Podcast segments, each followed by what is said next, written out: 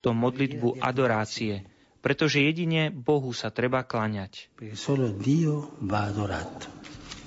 To bola dnešná homília svätého Otca pri dopoludňajšej svätej omši v Bazilike svätého Petra. Pri poludňajšom stretnutí s veriacimi prostredníctvom priameho prenosu z bibliotéky a poštolského paláca sa pápež František zameral na symbol svetla, prítomný v obsahu sviatku zjavenia pána. Po udelení požehnania svätý Otec apeloval za pokojné riešenie povolebnej situácie v Stredoafrickej republike. Pápež František ďalej zablahoželal katolíckým i pravoslávnym východným cirkvám, ktoré budú podľa svojej tradície zajtra sláviť sviatok narodenia pána. Svetý Otec pozdravil aj deti z rozličných krajín, ktoré sa zapájajú do Svetového misijného dňa detí. Osobitný pozdrav venoval Poliakom, ktorí v tento deň v mnohých mestách i dedinách organizujú trojkráľové sprievody ako formy evangelizácie a solidarity. Milí poslucháči, do počutia zajtra. Laudetur Jezus Christus.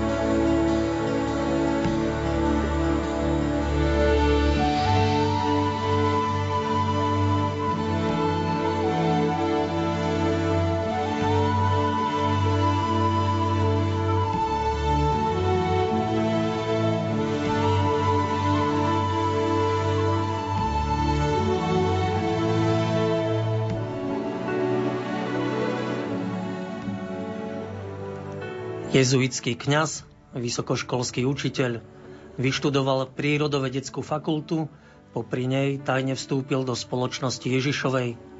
V rámci podzemnej cirkvi sa venoval pastorácii malých skupiniek študentov, bol tajne vysvetený za kňaza. Po roku 1989 začal budovať sieť vysokoškolskej pastorácie.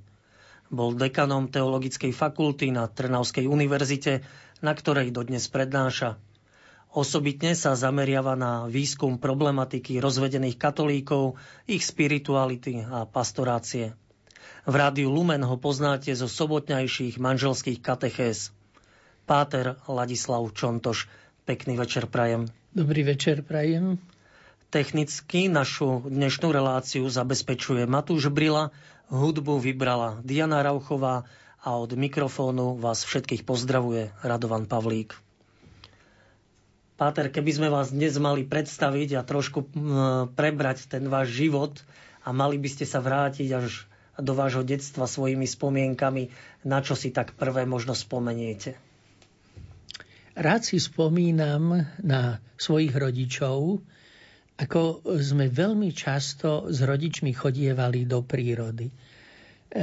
Takmer každú nedeľu a potom neskôr už keď bývali aj voľné soboty, E, tak sme niekedy aj prenocovali na polovníckej chate a boli prekrásne zážitky, ktoré sme mali spoločne na jednej takej maličkej polovníckej chatke, kde sme trávili spoločne ako rodina e, zimné prázdniny a potom cez leto sme tam išli na týždeň alebo na dva týždne.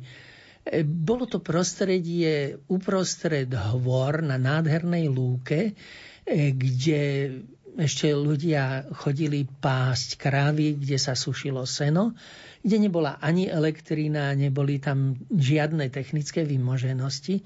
Ale úžasné bolo to, že e, my sme chodili na výlety, povedzme na huby sme chodievali, alebo e, sme sa na tej lúke hrávali. Niekedy prišli ešte aj e, naši rodinní známi, ďalšia rodina, alebo dokonca dve rodiny. A tak na tej lúke sa šantilo, táboráky sme robili, potom večer e, rodičia a tí známi rozprávali rozličné príbehy zo života, prípadne sme hrávali spoločenské hry.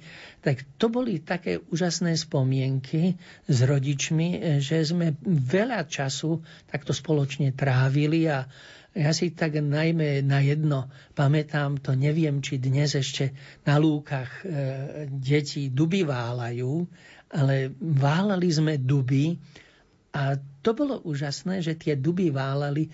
Mamička to navrhla, že poďme duby válať. A tak sme sa tak kotúľali po tej lúke aj otec, aj mama a my teda s bratom dvaja. A smiechu bolo, bola z toho veľká radosť. A to ste akí veľkí boli, keď ste s rodičmi duby válali? No tak e, mm, ja som mohol mať tých 6-7 rokov. No a, a rodičia? Aby som rodičia... si vedel predstaviť aj naši poslucháči, že dokedy to môžu robiť, aby ich neseklo. E, tak e, rodičia mali vtedy už dosť rokov, pretože otec ten mal už e, skoro 50 a mamička e, mala niečo vyše 40 rokov, takže a to sa dialo aj neskôr. Viem, že otecko raz išiel bratovi ukázať, že ako sa oni korčuľovali, keď boli mladí a nešikovno spadol a potom ho bolela ruka celú zimu a vtedy povedal, no, už tie korčule pre mňa nebudú. Páter Ladislav, aký ste boli chlapec? Šinter, vymyselník alebo skôr pokojné dieťa? Niečo medzi tým, kombinácia. Občas vymyselník, niekedy vraveli, že neklam. Ale ja som mal bohatú fantáziu, som si hodne ako chlapec vymýšľal a dnes viem s odstupom času, že v takom veku, že dieťa tomu dokonca vie uveriť to, čo si povymýšľa. A tak e, to bolo také niekedy pre rodičov ťažké rozlíšiť, že či to je naozaj, alebo e, si vymýšľam. Ale vedel som sa aj e, zase utiahnuť, lebo ma bavila matematika a na to bolo treba troška sa sústrediť, nájsť si takú chvíľu samoty a tam potom riešiť všelijaké súťažné príklady. To ma tiež bavilo. Matematika bavilo... bol tak najobľúbenejší predmet na škole? Nepovedal by som, že len matematika. Ja som mal rád aj iné predmety.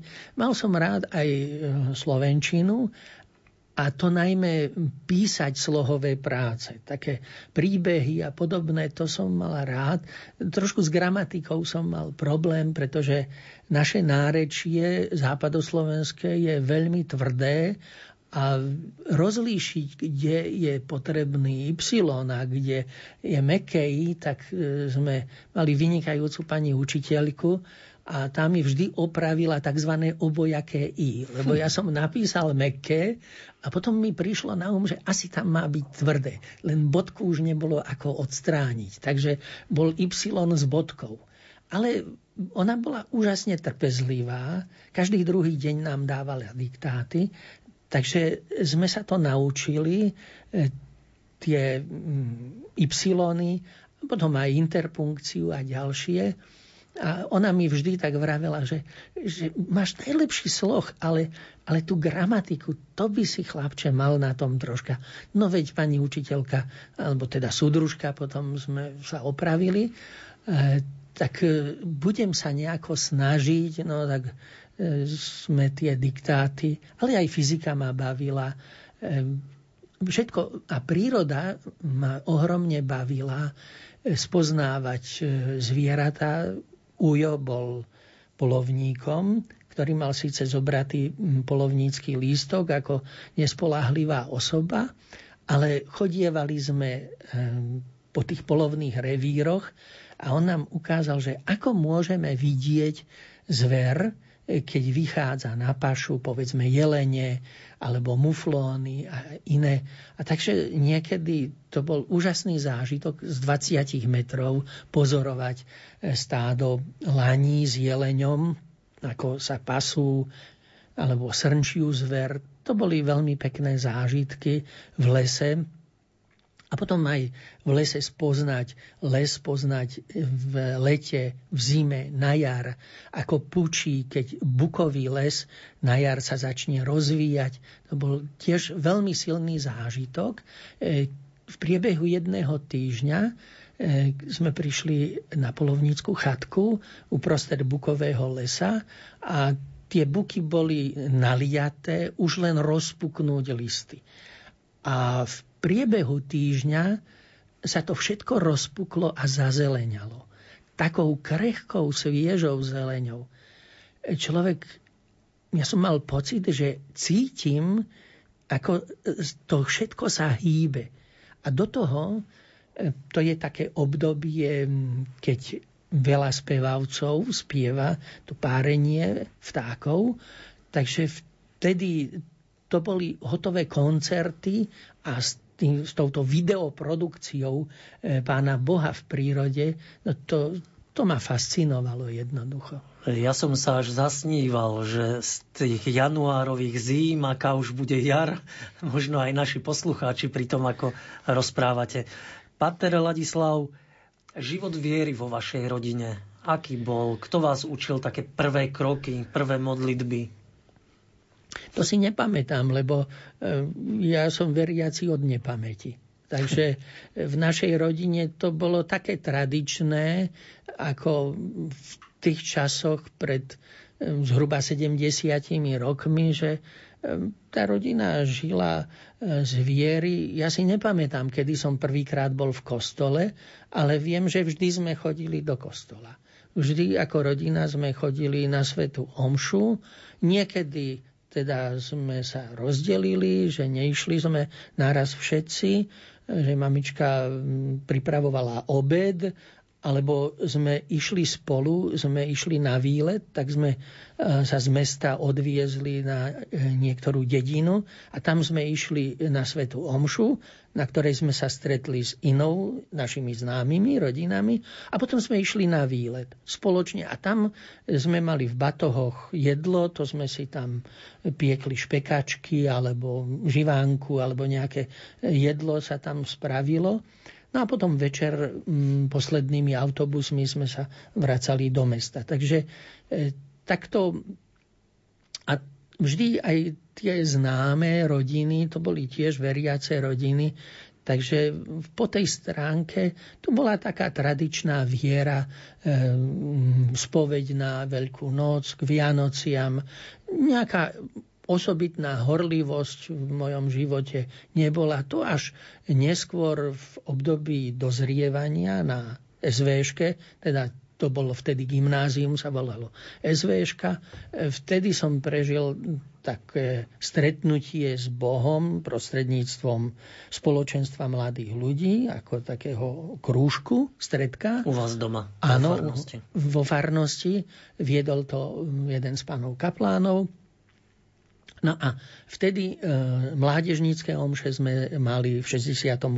roku, 9. 70. a vtedy vlastne e, som e, prvýkrát išiel na svetú spoveď z vlastnej iniciatívy. e, že zvyčajne som chodieval tak, že mamička povedala, no e, je spoločná spoveď, ideme na spoveď. No tak sa išlo na spoveď k Vianociam, išlo sa na Veľkú noc. Ale potom zrazu on nám rozprával o prvých piatkoch a tak. No tak som si začal robiť tie prvé piatky a tak ďalej. E, Sveté písmo som si začal čítať. A, takže vlastne až rodičom sa to tak trošku nelúbilo, že či nezanedbávam školu, že toľko e, čítam také knižky a, a tak ďalej, že chodím teraz už každý deň na Svetu Omšu a mal by som sa učiť, lebo idem maturovať. No ale napokon som aj celkom dobre zmaturoval, no jednu dvojku z ruštiny ináč. To bolo fajn, no. Tak... E. tak to blahoželám. To na vás nemám v tomto. Ja som mal jednu jednotku na maturitách. Ostatné boli dvojky, no. No tak to je fajn. Páter Ladislav Čontoš je našim hostom v sviatočnom rozhovore a bude ním aj po krátkej pesničke.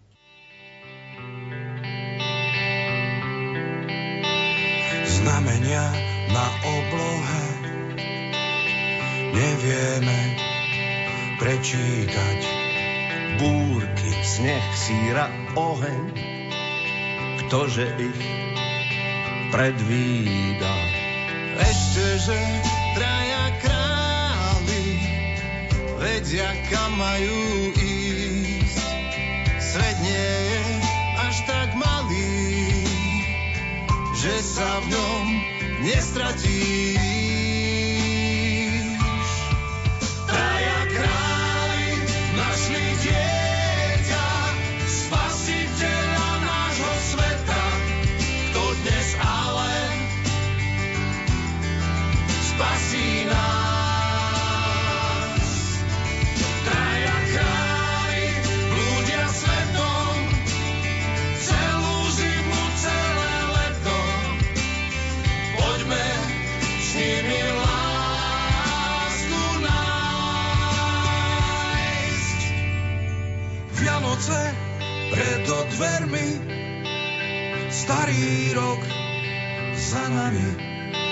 To fajn, láska, ver mi, nie sme si neznámi, pretože traja králi vedia, kam treba ísť.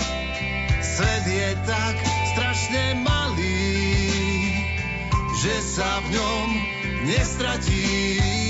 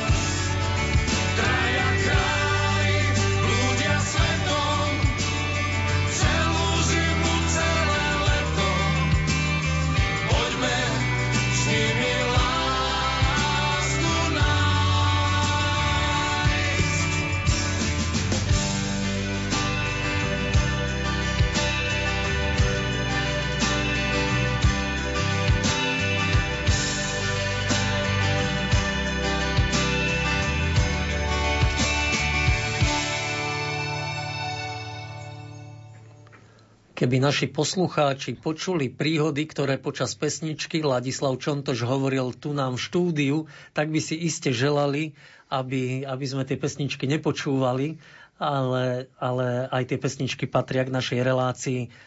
A Páter Ladislav, skončili sme vašou maturitou úspešnou a na ďalšie pokračovanie štúdií ste si vybrali prírodovedeckú fakultu. To bola tá láska či vzťah k matematike a fyzike? Prírodovedeckú fakultu som si vybral vlastne ešte na základnej škole. Ja som myslel na matematiku už veľmi skoro.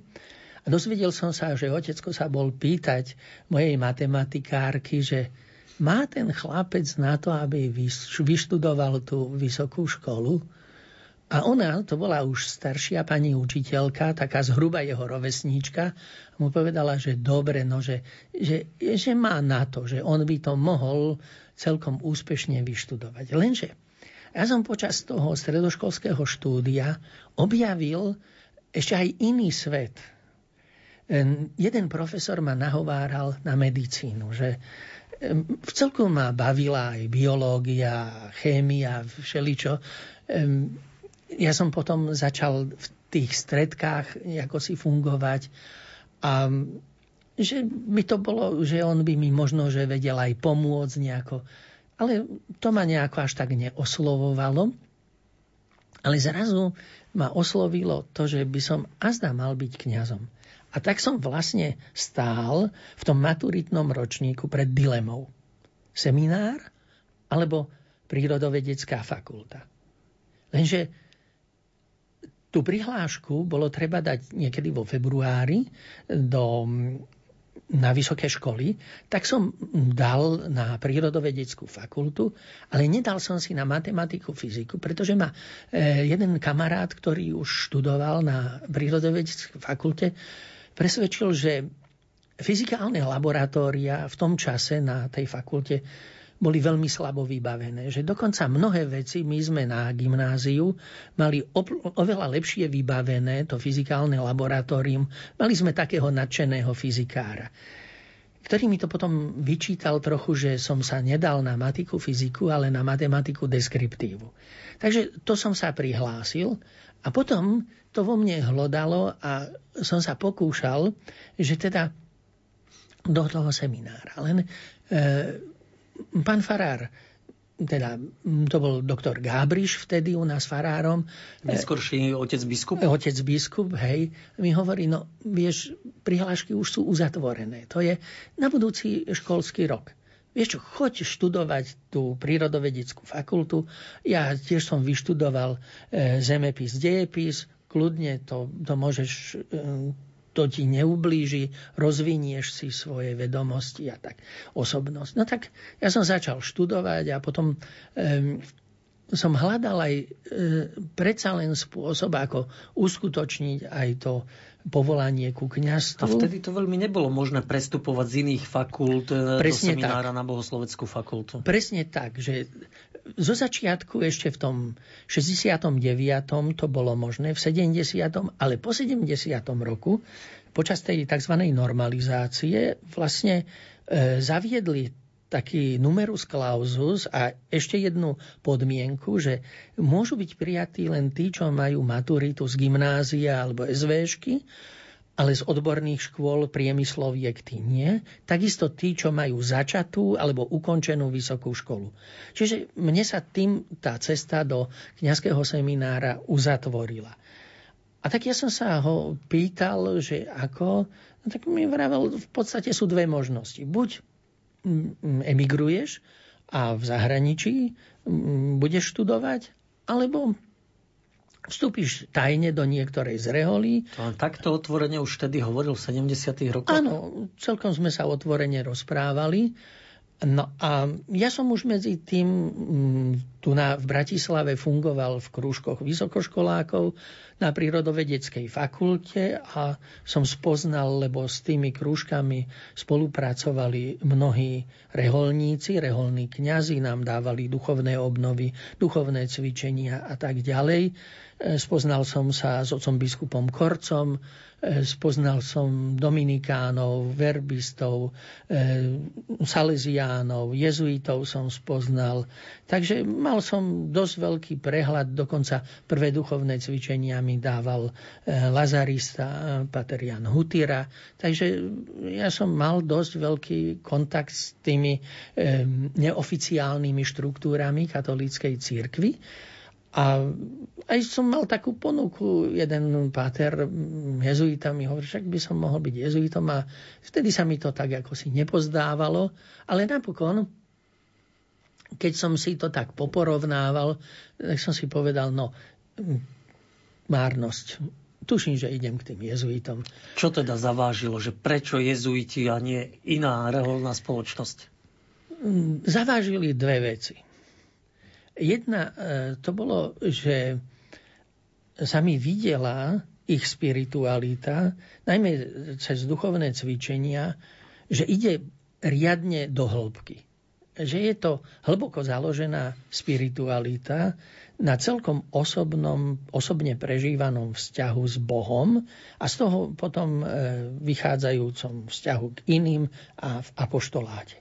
Druhé, čo bolo rozhodujúce, to bolo, že čo som stretal tých e, pátrov, tak sa mi e, videli, že títo sú najlepšie intelektuálne rozvinutí, že majú naozaj široký rozhľad a vyznajú sa vo veciach. Že to sa mi videlo, že pre e, dnešnú dobu je treba jednak človeka hlbokého, ale treba človeka aj rozhladeného, ktorý bude vedecky fundovaný a bude sa vedieť postaviť aj k tým problémom, ktoré sa nadhodia v diskusii s vedeckým a kultúrnym svetom. Takže tam sa mi videli, že to sú naozaj viacerí dobrí intelektuáli, že sa vyznajú nielen v teológii, ale vyznajú sa napríklad aj vo vedách E, vyznajú sa aj v kultúre a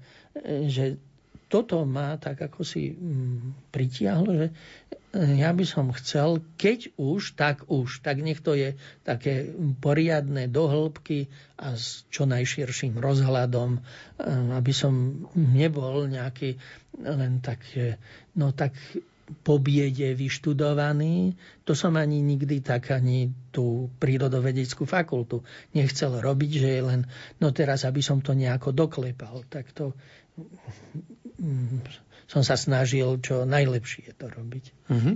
Takže počas vysokoškolských štúdií ste aj začali e, reholnú formáciu? Áno, po štvrtom ročníku som sa rozhodol cez prázdniny, že vstúpim k jezuitom, som požiadal o prijatie. Trvalo to nejaký čas, kým si ma trošku okúkali a preverili. Takže som potom už v piatom ročníku začal noviciát, ten trval dva roky. Ako prebiehal taký noviciát počas totalitného režimu? Prebiehal mm, tak, že som sa každý týždeň asi na dve hodiny stretol s novicmajstrom, s ktorým sme prebrali konštitúcie, pravidlá reholného života, základy duchovného života, ohľadom meditácie, spytovania svedomia a tak ďalej. A potom z týždennej alebo dvojtýždennej spovede u spovedníka.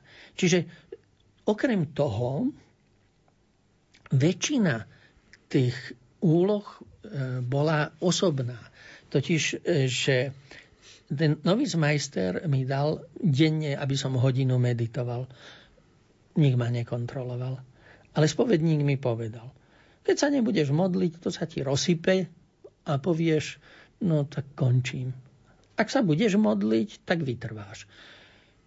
Ďalšie, každý deň účasť na Svetej Omši, Svetom príjmaní, E, čítanie. Potom sme mali mm, rozličné jezuitika, teda texty, ktoré boli vydané oficiálne pred 50. rokom, ale aj mnoho samizdatových textov, ktoré E, sa prekladali, tí starší pátri boli dobre jazykovo pripravení, takže robili množstvo prekladov, takže e, mal som e, tú spiritualitu jezuitskú, potom som mal históriu Rehole preštudovať, potom také tie základné smerovania reholného života, teológiu reholného života. No a to, do toho boli ešte vložené 30-dňové duchovné cvičenia, ktoré som si robil u jedného zo spolubratov kňaza na fare, kde on účinkoval. Takže... Čiže vtedy ste odišli aj bývať na tú faru? Áno, vtedy som tam mesiac bol u neho a tam on mi dával punkt a som si robil tie duchovné Aj ste poznali iných spolunovicov, alebo to bolo čisto individuálne vedenie a individuálny novicia? V tom čase, keď um, ja som vstúpil, tak to bolo individuálne až do prvých sľubov a po tých sľuboch potom e, bol som zaradený do komunity tých, čo už boli po noviciáte a študovali. Bývali ste nejak spoločne, jezuiti, alebo každý sám a vy ako študent ešte ste bývali spolu so študentami na internáte? Áno, piatý ročník som býval normálne na internáte v Mlínskej doline, ale sme boli dohodnutí tak veriaci chlapci, sme si obsadili celú bunku, takže vlastne sme sa vedeli dohodnúť. A býval som jeden rok aj e, s jedným Salesiánom, Eh, Joškom Lančaričom, mhm. množí ho možno poznajú. Pod prezivkou Šalom. A Šalom, hej, priateľ Šalom. Takže tak sme vedeli nájsť spôsoby, ako e, si tam tiež uchovávať určitú náboženskú literatúru. No a potom sme bývali zväčša individuálne na privátoch. Niektorým sa podarilo, že našli si dvaja spoločne nejaký bytík a potom neskôr sme sa snažili získať si družstevný byt, ale zvyčajne po jednom sme bývali. Bolo by to trošku také mm, okaté, že dvaja muži mhm. bývajú mm. spolu. Tak. Ako prebiehali e, za komunizmu napríklad skladanie prvých reholných sľubov. Dnes je to veľká slávnosť pred množstvom veriacich. Prvé reholné sluby u jezitov nie sú až takou veľkou slávnosťou. To sa mm, dialo e, v tých časoch mm, súkromí v byte novicmajstra, e, ktorý slávil Eucharistiu, predchádzala duchovná obnova tomu jednodňová, potom e, teda slávil Eucharistiu a pri tej Eucharistii skladal prvé reholné sľuby, ktoré obsahujú to, že do tej spoločnosti chcem aj vstúpiť. A to sú potom tie slávnostné posledné sľuby. To býva až, čo ja viem, po nejakých 15, 10-15 rokoch reholného života, keď už ten človek je preverený, že teda to myslí naozaj vážne s tým reholným životom, tak potom robí, a to býva už potom v kostole, ale dnes aj tie prvé sluby sa robia stále len v kaplnke, súkromnej kaplnke. Bývajú tam síce aj rodičia, ale e, nie je to s tou veľkou slávnosťou s orgánom ako, ako v kostole bývajú. Tie. Ladislav Čontoš, katolický kňaz a jezuita dnes hovorí o svojej ceste za povolaním.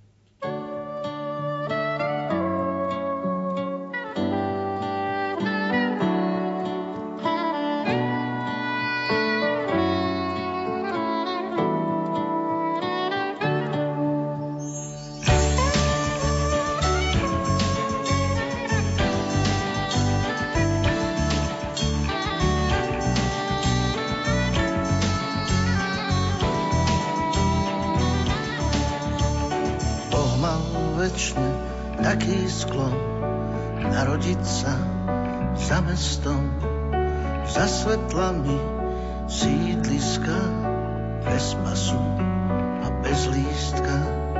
Vyhnali ho od dverí, napriek tomu nás verí. Na zástavke dáš prečka, vie, čo sú prázdne vrecká. Chrbte nás je jedným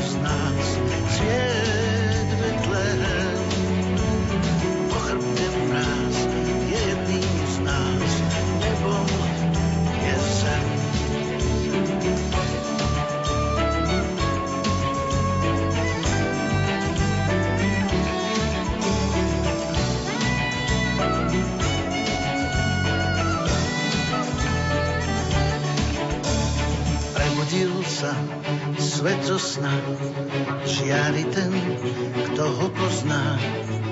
Celá zem, aj obloha, díva sa v ňom na Boha. Po nás je jedným z nás sviet Betlehem. Po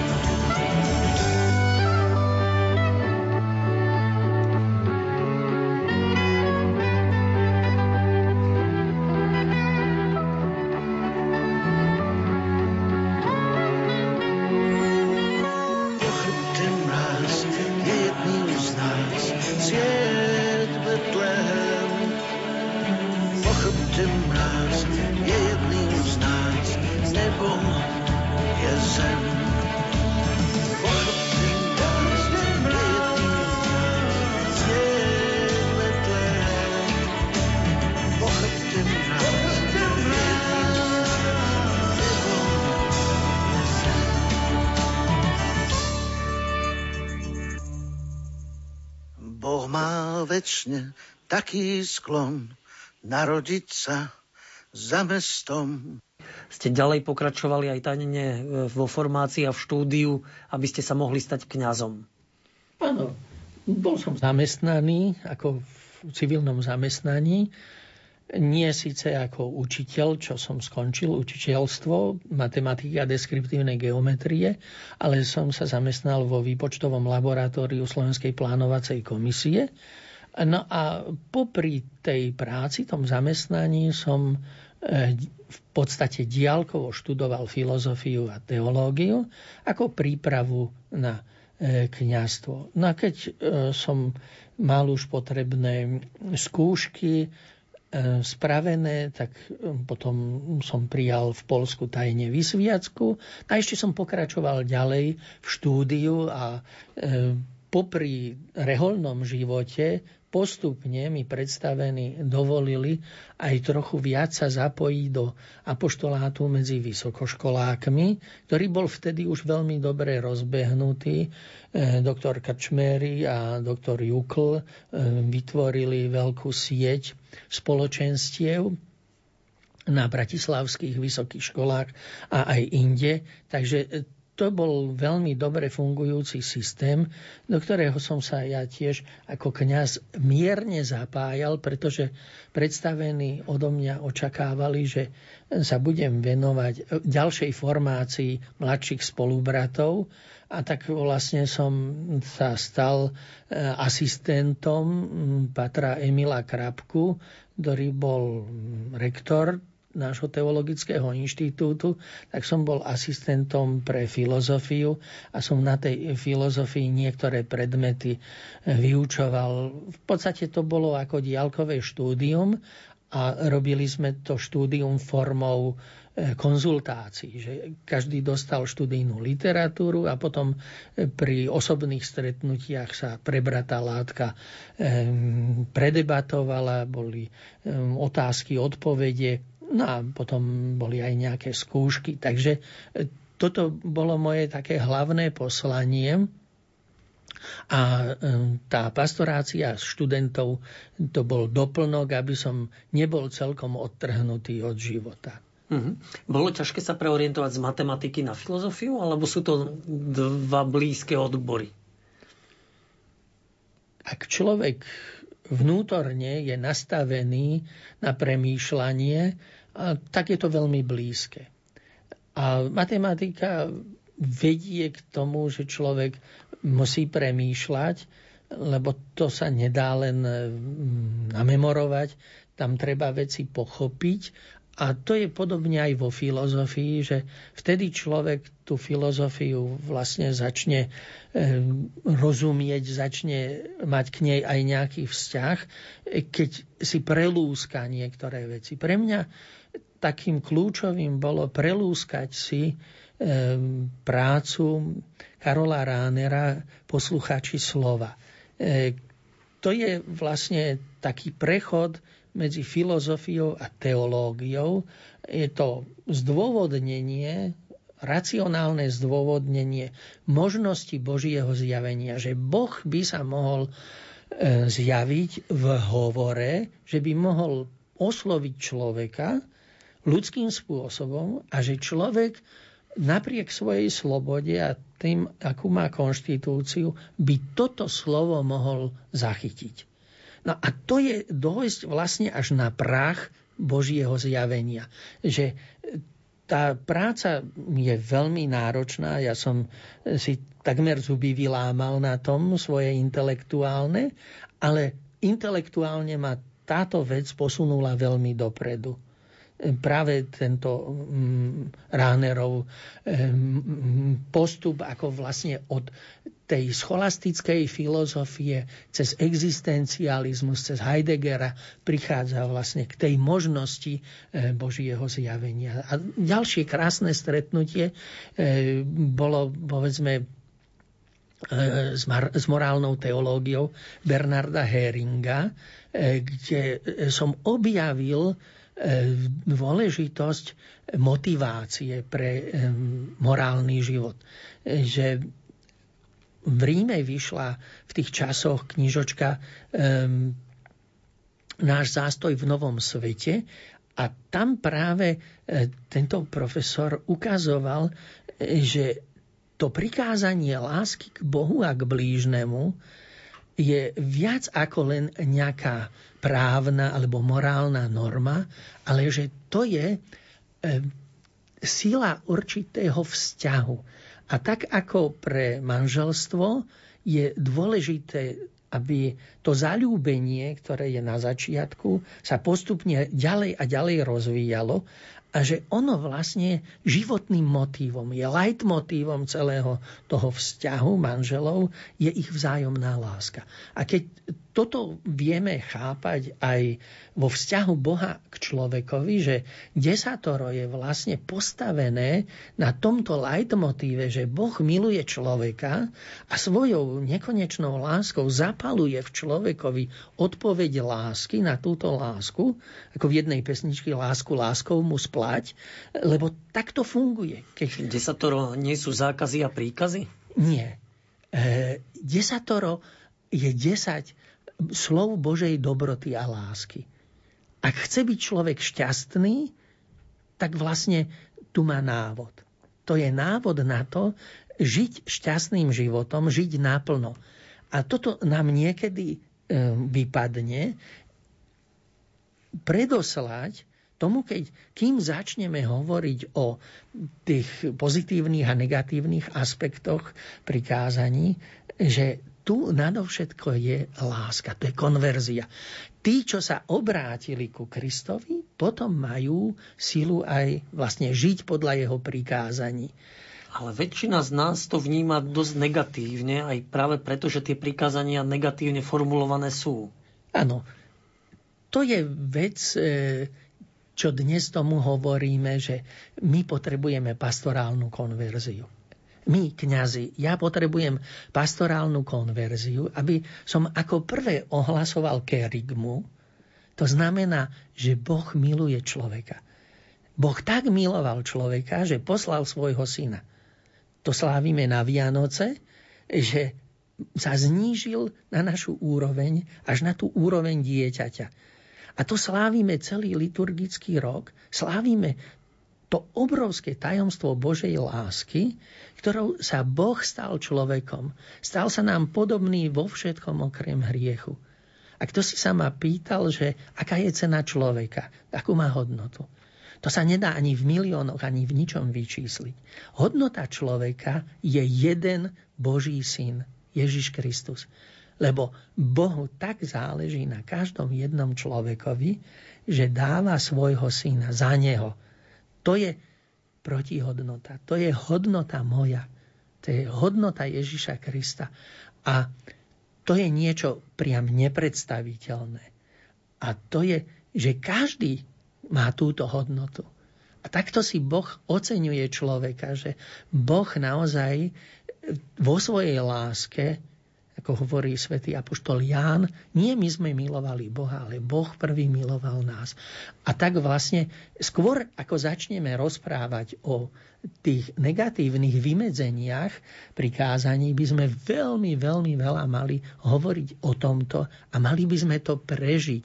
A o tom sú aj jezuitské duchovné cvičenia, že ten fundament je v tom, že ja som milované Božie dieťa.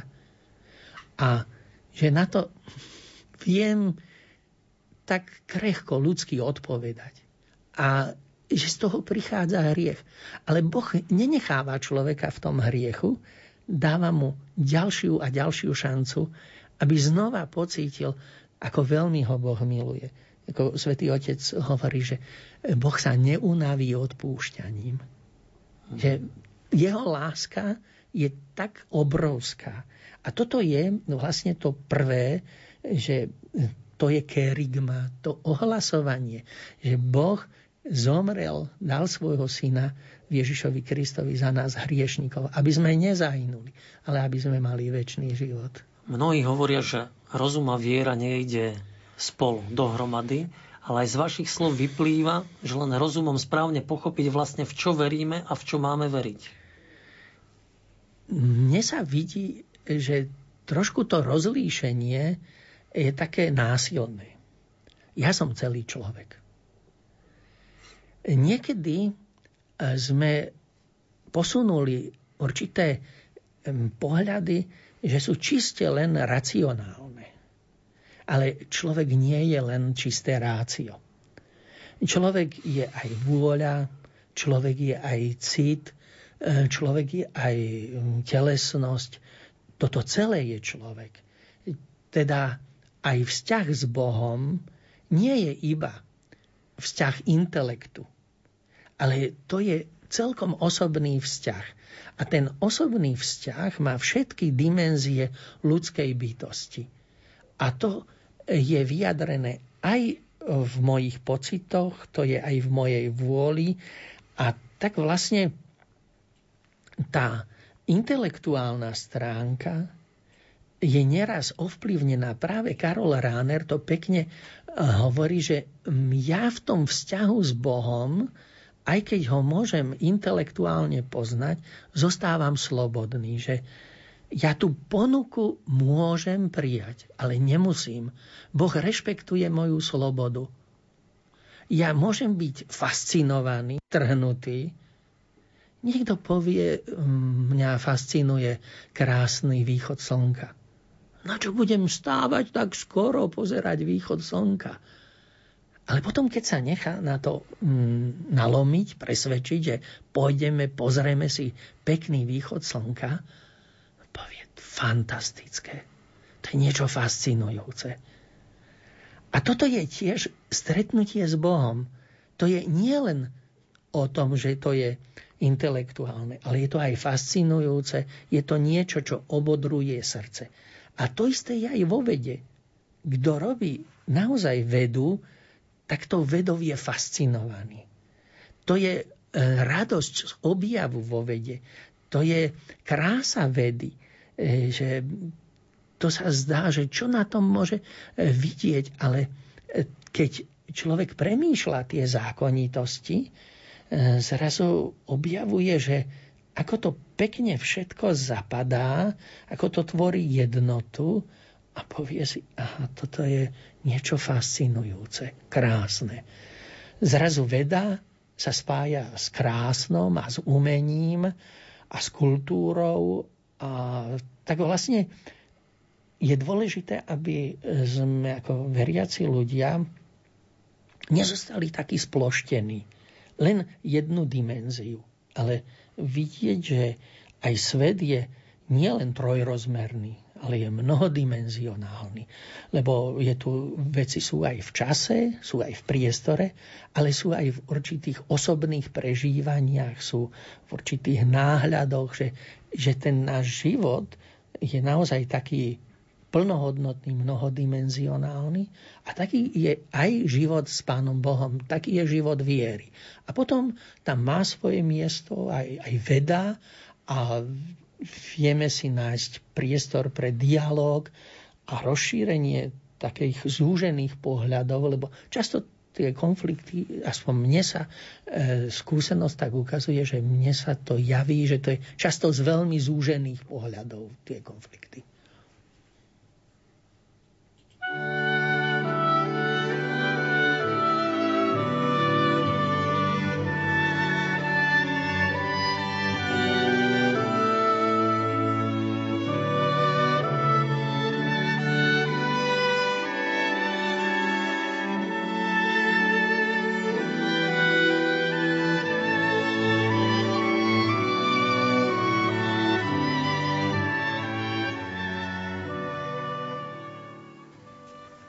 Ladislav Čontoš je dnes večer našim hostom a vy, naši poslucháči, ho môžete poznať aj z manželských kateches, ktoré pravidelne zverejňujeme v soboty popoludní e, v našom vysielaní a taktiež aj na internetovej stránke Rádia Lumen.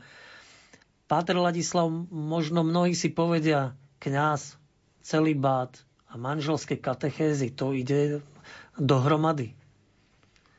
No, oprávnená otázka a námietka, lebo iste skúsenosť manželov je v tejto oblasti oveľa väčšia ako skúsenosť celibátnikov.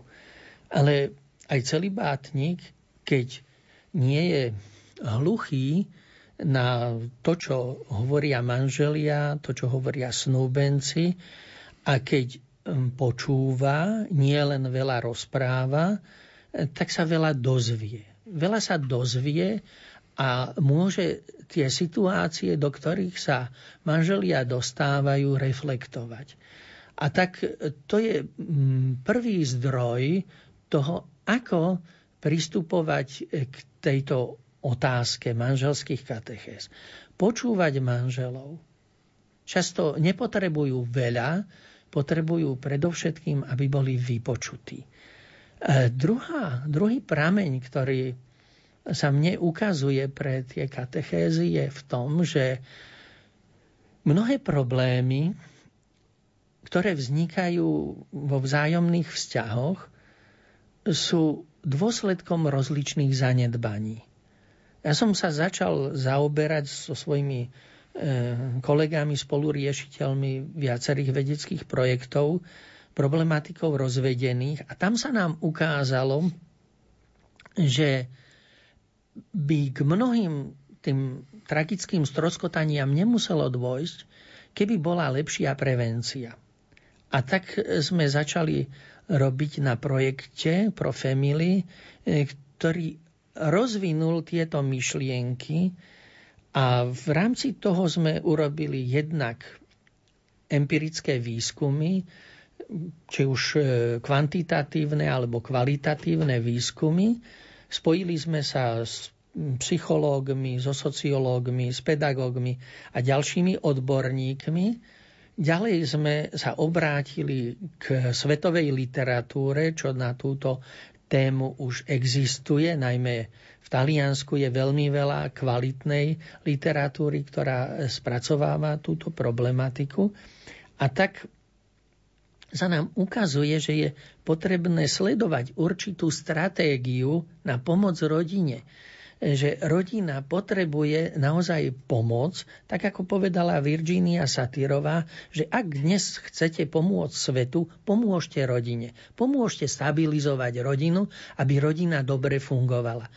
A tu je veľmi veľa otázok e, od celkom takých e, banálnych, ako je finančné zabezpečenie rodiny, ako je dostatok času pre vzájomné vzťahy, rozvoj vzťahov, to je problematika vzájomného odpúšťania medzi manželmi.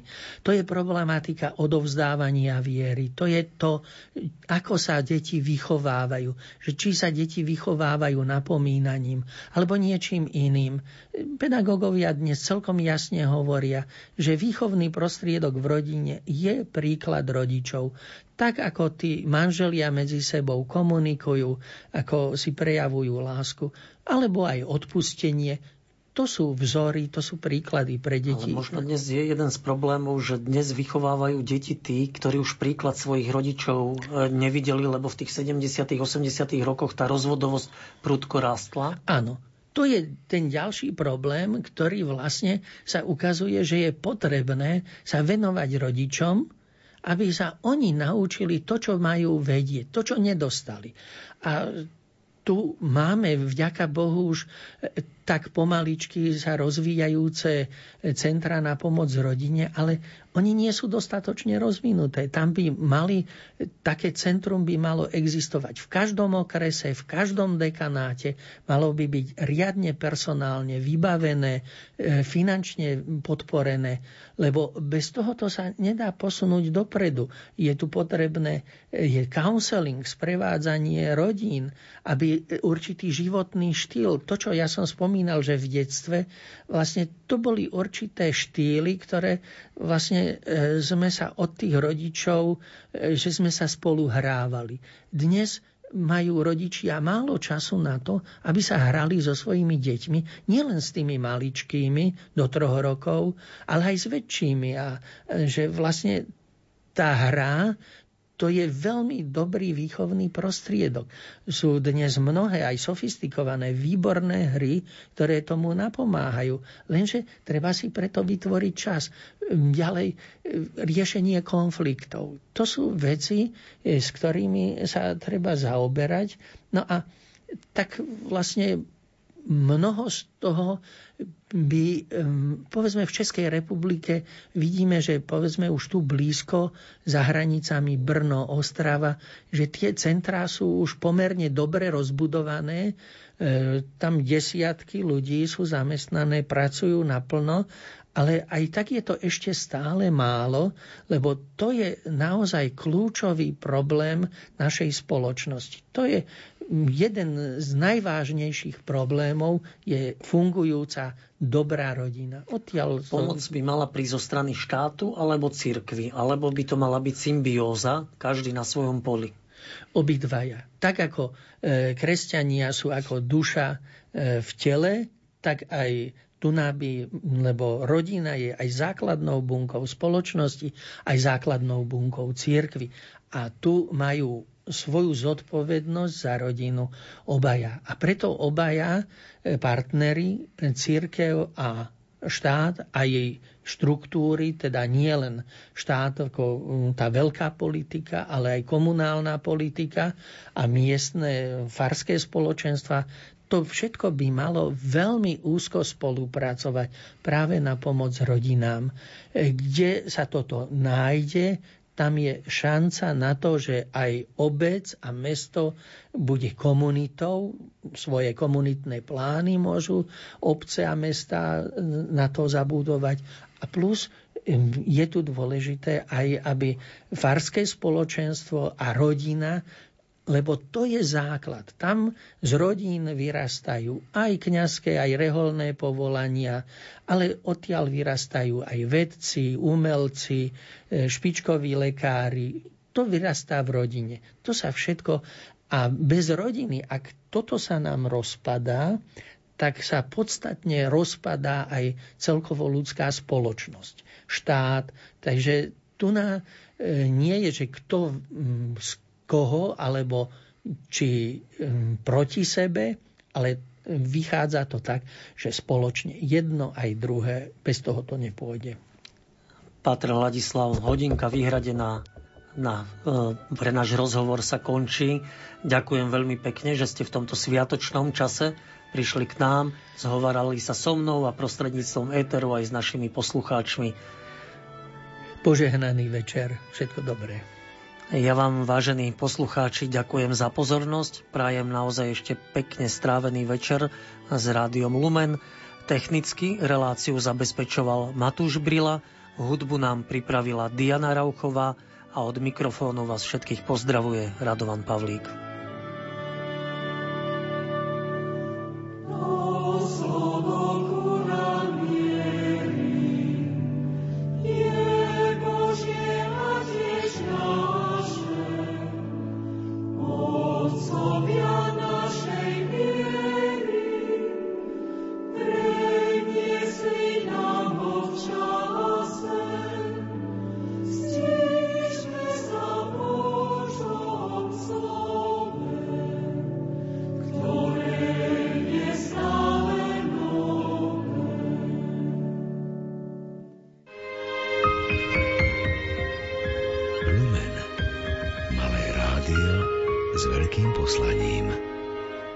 Táto relácia bola vyrobená